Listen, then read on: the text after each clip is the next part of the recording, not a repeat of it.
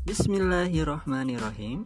Assalamualaikum warahmatullahi wabarakatuh. Semangat pagi ayah, bunda, dan teman-teman semua.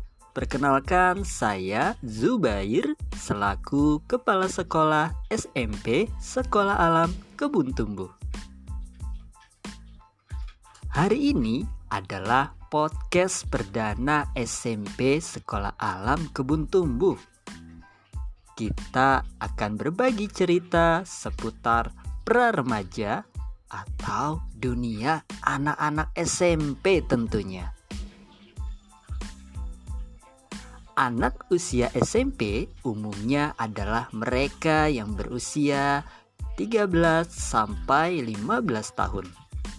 Usia tersebut berada pada kelompok perkembangan usia remaja pada fase awal pada usia SMP ini, anak-anak akan mengalami masa ambivalensi. Nah, pada kondisi ini, orang tua harus bisa memberikan ruang kepercayaan diri untuk anak-anak, seperti memberikan keluasan dalam apa yang mereka inginkan atau yang mereka suka, seperti memilih sekolah, hobi, atau lainnya tentunya yang masih dalam batas kewajaran.